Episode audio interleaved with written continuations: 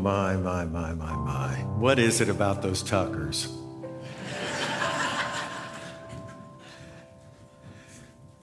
is it the water they drink or what a message, what a gospel message that was. Thank you, brother. It fits right into what I want to talk about this morning, which is faith, and our faith, which is founded on the mercy and the love of God.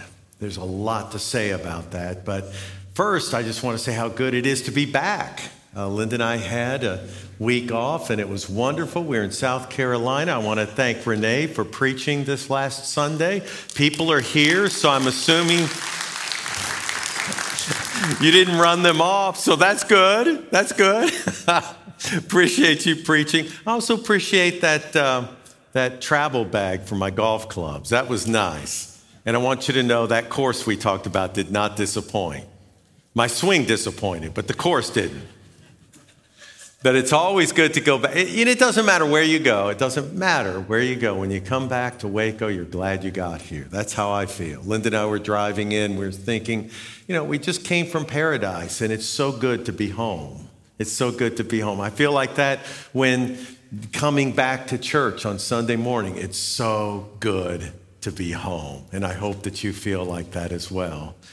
I want to continue talking about faith, as I mentioned a moment ago. You won't be surprised. We've been working on that subject for quite some time. Faith matters, what it means to believe, what it really means. And I've broken it down to different topics. If you go ahead and put those topics up here, we talked about salvation and works, faith and courage, divine guidance, how faith plays into the way God guides us, faith and perseverance Faith in prayer. We took two weeks talking about faith in prayer, the importance of faith in prayer, and what about when prayers don't get answered? How does that connect up with our faith? This morning, faith and magic. A number of people have told me they've been waiting for faith and magic. I hope I don't disappoint faith and magic. I might as well tell you right now that I am not seeing faith as in any meaningful sense connected with magic. To the contrary, I want to draw a contrast between faith and what you might call magical thinking. So many years ago, I was really a young man teaching a Sunday school class, and we had a couple in that class that came almost every week, an older couple. He was a tall, strapling man, and his wife was just so devoted to him. You could see it. He would travel on for, for business probably two or three times a month, and so he would miss some classes, but whenever he's in town, he was always there, and his wife was always there without fail.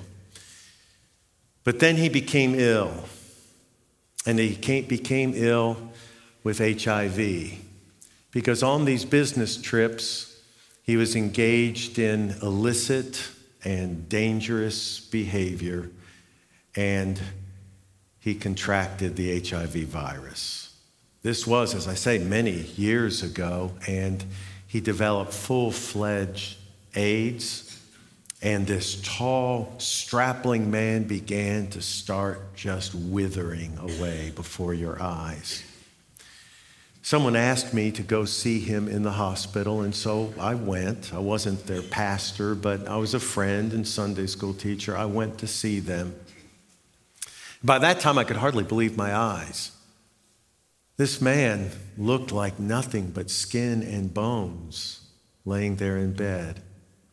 I reached out my hand, he reached out his. As we held hands, I felt it's like fire in his body. The fever was burning him up. And he said, By his stripes I am healed. That's a quotation from Scripture. By his stripes I am healed. Where did that come from? Why did he say that? Well, I knew instantly he was drawing from the Word of Faith teachers. Maybe you've heard of the Word of Faith movement, maybe you haven't.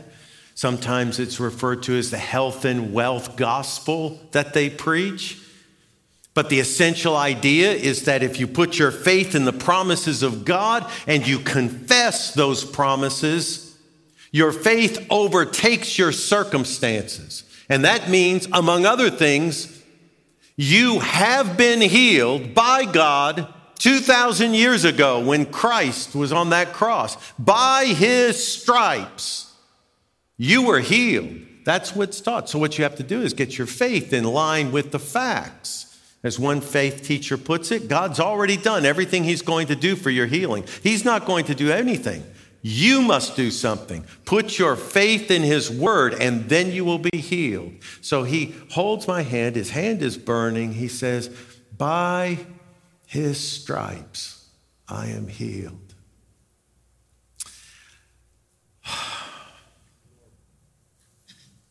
So there's his wife sitting next to the bed, and there are his two sons who are in the room. And I couldn't help but think there's so much that needs to be said in this family. There needs to be so much forgiveness and reconciliation. These boys, they need to hear from their father something real something real. For a lot of years, his profession of faith was unreal. Now it needed to be real. There was so much business to tend to, so many important things that needed to be done. We couldn't talk about any of that. We couldn't talk about any of that because he wanted me to know he was believing God for a miracle. He was believing God that he was going to be raised up. So, what was I going to do? I prayed with him. I prayed that God would do a miracle, and I left the room feeling like something wrong is happening here. Something wrong is taking place. I didn't yet understand it, and I didn't really have a vocabulary for it, but in retrospect, I would say here we had not faith, but magical thinking. And it was rooted in a view of faith that is fundamentally unbiblical.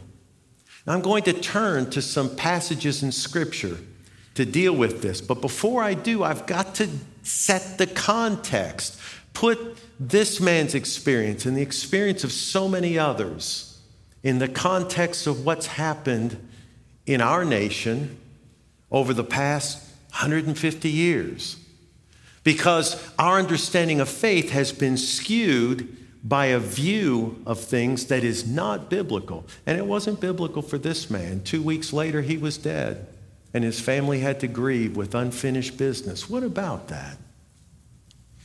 Well, if you go back millennia, you'll see that people have always gravitated toward magic. Whenever times are tough, they gravitate toward magic. And by magic, I mean this it, it comes in many different forms and it's defined in different ways, sometimes precisely by anthropologists, sometimes loosely by the rest of us. But it always, it always involves somehow controlling what happens in the world through the use of mental visualizations or affirmations, through the use of spoken words, or through the enacting of ritual rituals. Uh, rituals, rituals. Those are ritual rituals as opposed to non ritual rituals.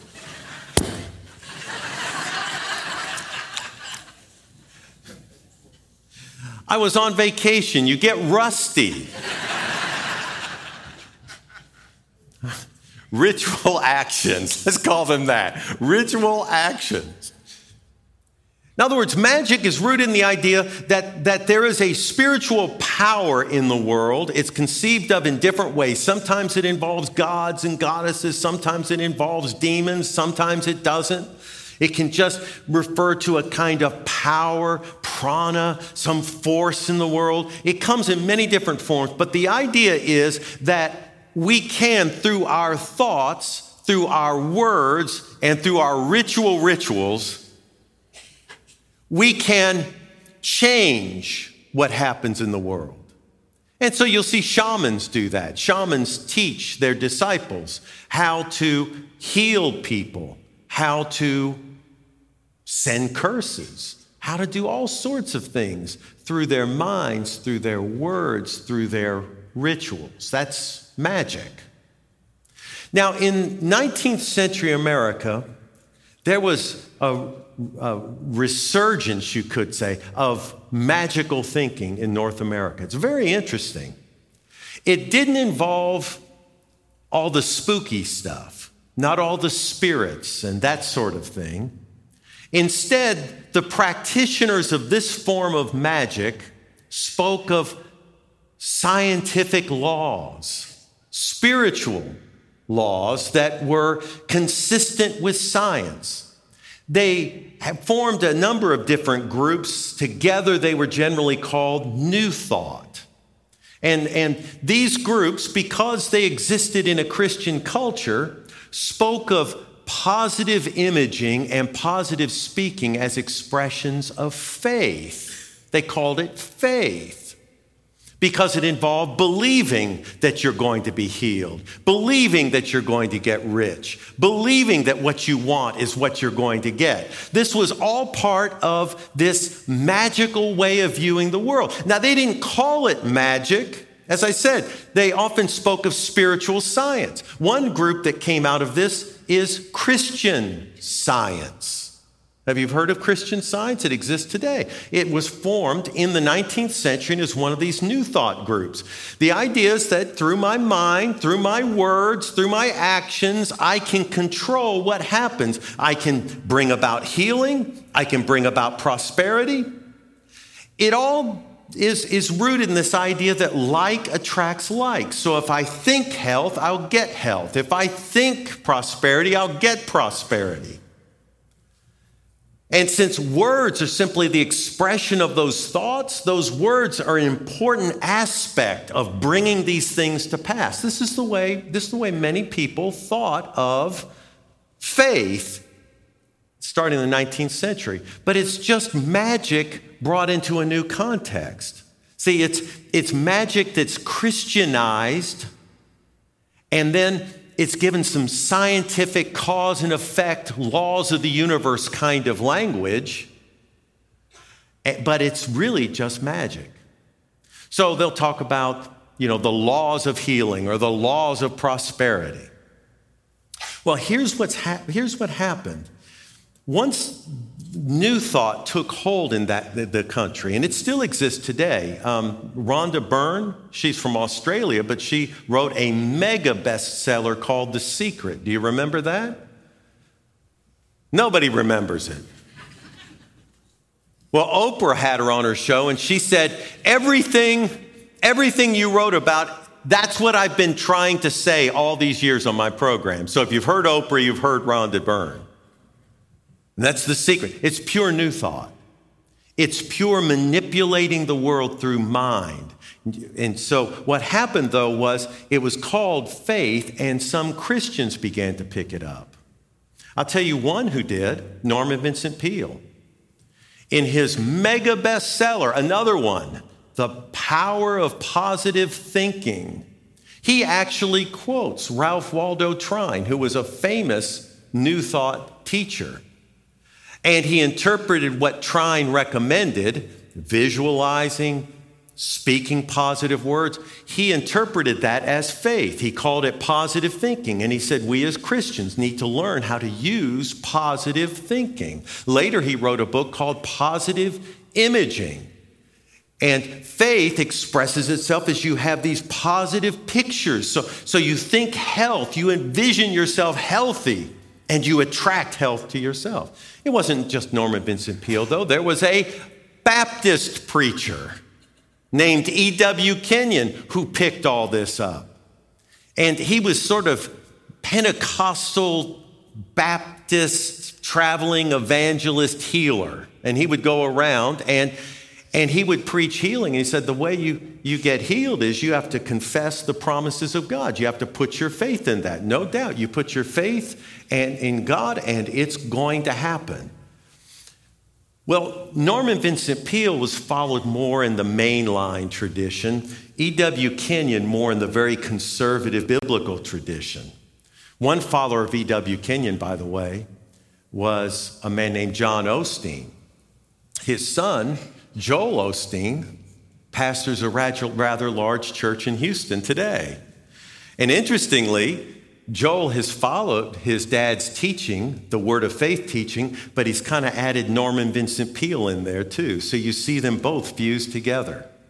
Now, I'm, I'm talking probably too long about this history, but what I'm trying to get you to see is that there's this way of seeing the universe that, that sees it as basically a spiritual mental entity that can be manipulated by our thoughts, the pictures in our head, the words that we speak. That is magic. But what some Christians have done is to take that, call it faith, and then read it into the Bible. And so every time the Bible talks about faith, they think it's talking about this kind of positive thinking, this kind of ginning up of expectations. And that in order to receive anything from God, you need to have that kind of faith. They'll sometimes talk about using your faith. You have to learn how to use your faith. Now, if faith is trusting God, how do you use trusting God? But if faith is a spiritual force, which is what these people say, a power that's released in the universe through your thoughts and your words, well, then you can use your faith. In fact, God's not going to do anything for you. He's already provided everything. You've got the promises of Scripture. You need to use your faith. Now, let's finally go to Scripture. In Hebrews chapter 11, there's an interesting statement about faith that, that points us in a different direction. It says in verse 6 without faith, it is impossible to please God, because anyone who comes to him must believe that he exists and that he rewards those who earnestly seek him. Now, what strikes me about this is that not simply that I must have faith in order to please God, but that there's nothing here about this magical faith, this power that's released through my words or thoughts or anything else. Rather, I must, I cannot please God without faith because anyone who comes to him must believe that he exists and that he rewards those who seek him. That's what faith is. That's what faith is. It's to believe that God exists, not just any God, but the God revealed in Scripture. It's to believe that that God exists and to believe that when you come to that God, you're not wasting your time. When you seek something from that God, He hears you and that He'll answer. That if you earnestly seek Him, He will be found by you. If you believe in that God and you turn to Him in prayer, seeking that God, that's what faith is. It isn't trying to work up some picture in your head or maintain some positive mental attitude. It's always good to have a positive mental attitude, but the idea that that, that mental attitude can control the world, that's nonsense. That's magical thinking. No, we come to God and simply bring our request to Him. Now, what, what this kind of faith is rooted in is not some metaphysical belief about the universe that it can be controlled through my actions. I may call it faith, but it's basically magic, controlled through my action. It's not that, but it's simple trust in the character of God. So here's what Jesus says in Matthew chapter 7.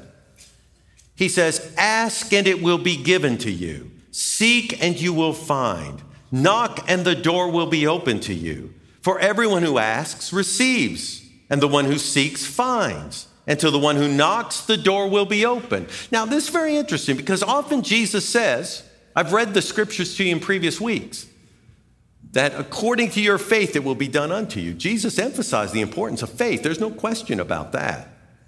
But here he doesn't use the word, he simply says, if you ask, if you seek, if you knock, you're going to receive what you're seeking. That's what he says. That's because it's not just anybody coming to God with any kind of requests out of any sort of motivation. He's talking to his disciples. He's assuming the disciples are coming to God. They're coming with a sincerity. They believe that God rewards those who earnestly seek him. So Jesus is saying to them, if you come to God, if you ask, if you seek, if you knock, it won't be in vain. It won't be in vain because your coming to him is what faith is all about. You see? It's not some magical power. It's simply turning to God. Now, in order to encourage his disciples uh, and to encourage them to pray, which is the same thing as to encourage them in their faith, listen to what he says in verse 9. Which of you, if your son asks for bread, will give him a stone? If you, th- or, or if he asks for a fish, we'll give him a snake. If you then, though you are evil, know how to give good gifts to your children, how much more will your Father in heaven give good gifts to those who ask him? There's no mystery here. There's no metaphysics. It's very, very simple. Very simple. It's just trusting the goodness of your Father. See, the problem when people start talking about faith is so often it becomes self referential. It's always about me. Do I have enough faith? Am I positive enough? Have I cast out all doubt? It's all about ourselves. But you notice when Jesus is talking about coming to God, it's not all about us, it's about God. And my faith is rooted not in my positive mental attitude, my faith is rooted in the goodness of God. It's a whole different category. It's not metaphysics, it's relationship. That's all it is. And that becomes so clear in different stories in the scripture. So, for example, Jesus is on the Mount of Transfiguration with three of his disciples. The other disciples are at the foot of the hill, and a man comes with his son. The son is possessed by a demon. He asks the disciples to cast the demon out. They can't. We learn later is because of their little faith. And sometimes faith teachers seize on that and they say, oh, see, see, they didn't have the faith. They needed to do what we teach. You know, have this force of faith, this miracle working faith. They go on and on about it. But it's very interesting what actually happens in that story. Let me read it to you. Mark 9, verse 21. Jesus asked the boy's father, How long has he been like this? From childhood, he answered. It has often thrown him into the fire or water to kill him. But if you can do anything, take pity on us and help us. If you can, said Jesus. Everything is possible for one who believes. Now, stop there for just a minute. Everything is possible for one who believes. This is a favorite verse for some people because they fill believe there with their magical thinking. And they see this as a proof text for what they teach. Everything is possible if you learn to use your faith. You see, everything is possible if you think the right things and say the right things. But notice what actually happens. Everything is possible for one who believes. Immediately, the boy's father exclaimed, I do believe. Help me overcome my unbelief. And of course, Jesus then delivers his son. So here's a man who comes to Jesus. Jesus challenges him. Of course, everything's possible for one who believes. He goes, I do believe, but help me with my unbelief. He's not an unbeliever. Jesus doesn't respond to unbelievers. We know that when he was in his hometown and he was met with apistia, unfaith, you might say um, he could do no miracle there because that unbelief was a turning away from him, a rejecting of him. It was a relational thing. Here, the man believes. Why else did he come? He believes, but he's struggling because he's a human being. He's struggling because he's not yet perfected. So he condemns his struggling faith by saying, I believe, but help my unbelief, using the word apistia. I do have faith, but help me with my unfaith. And what does Jesus do? Jesus answers him. Now, listen, if faith is all about getting it right, if faith is all about thinking the right things, saying the right things, And that if you if you let it slip, if it enters your mind that, wow, what if what if I don't get healed? Or what if the miracle I seek isn't happening? If that's what faith requires, this man should not have received an answer. Because he's saying, I do believe, but then again, I'm not sure. Help me, Lord. Do you see the point there? So, my father was diagnosed with cancer and told that he had less than a year to live. And indeed, in yes, less than a year, he passed away. He was a Christian. He didn't wear it on his sleeve, but he was a Christian. Um, but it wasn't something we talked about easily in my family. It was just the family dynamic. It was. Do you, some of you have families like that? It's not. It's not something that it's easy to talk about. There's a lot of indirect kind of communication. But there's something about a terminal illness that will change that dynamic. And I remember uh, we got in the truck to drive into town to run some errand. It was just my dad and me. Everyone else was back at the house. And he was telling me that he was going to try this therapy and another therapy that was on offer. It was experimental. And he knew full well that there was no medical hope that it would heal his cancer. But I remember him just saying, you know, who knows? Maybe it'll work. And then he kind of inched up without sounding real pious about it, but kind of inched up saying that, you know, he had really prayed and he was, he was hoping for a miracle, hoping that he would be cured. And he talked with such an optimism, you know, that for a moment I was thinking, wow, is this, is this real faith or is this just magical thinking. What is it? You know, I wasn't quite sure, but I mean, he's talking real optimism. You know, just God can do miracles, and he's hoping for a miracle, and, and, and I'm hoping for a miracle. And then on a dime, he turns and he says, Of course, you know, realistically, I know I probably have six, seven months.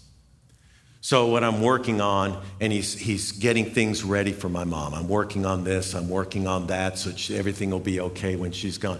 And it was like, he went from this kind of optimistic, maybe God will do a miracle, to, well, realistically, I know it's probably six or seven months. Now, some people are going to say, you know, that's just a contradiction. That's not faith. But I remember at the time being struck by how genuine and authentic that faith was. Really. It's a verbal contradiction, but it really wasn't because his stance was this God can heal. I'm asking him to heal. I trust God's goodness. Perhaps it will be, but even if it isn't, I know God is God. I, I have things to do now to take care of my family before I go. And he was at peace. I remember at his funeral, I characterized him as a happy warrior because he did everything he could to battle cancer. He really did fight, but he was a happy warrior. He wasn't afraid. And I think often what we call faith is really just magic, and magic, the application of magic, is just an expression of fear. We're saying we're trusting God, but we're not really trusting God. We're trying to get a handle on God. We're trying to make things happen. So, what's it mean to really have faith? It means to come to God and believe you're not wasting your time, that God hears you, that God's so good that He won't abandon you. That's how Jesus characterized it, right? God's a father, He knows what you need even before you ask Him. Have you watched some of The Crown? I mean, it, it, I don't know how many episodes. It's been, I think, 40 episodes or something over several seasons. It's a Netflix show. The Crown, it tells the story of Queen Elizabeth as a young queen all the way through.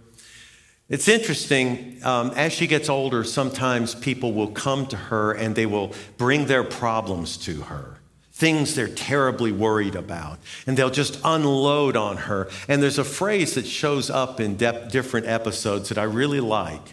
She'll say to them, Leave it with me. and they'll be satisfied with that. They don't know what she's going to do. They just leave and they leave it with her because they know that she cares about them. She's heard their concern and she'll act appropriately.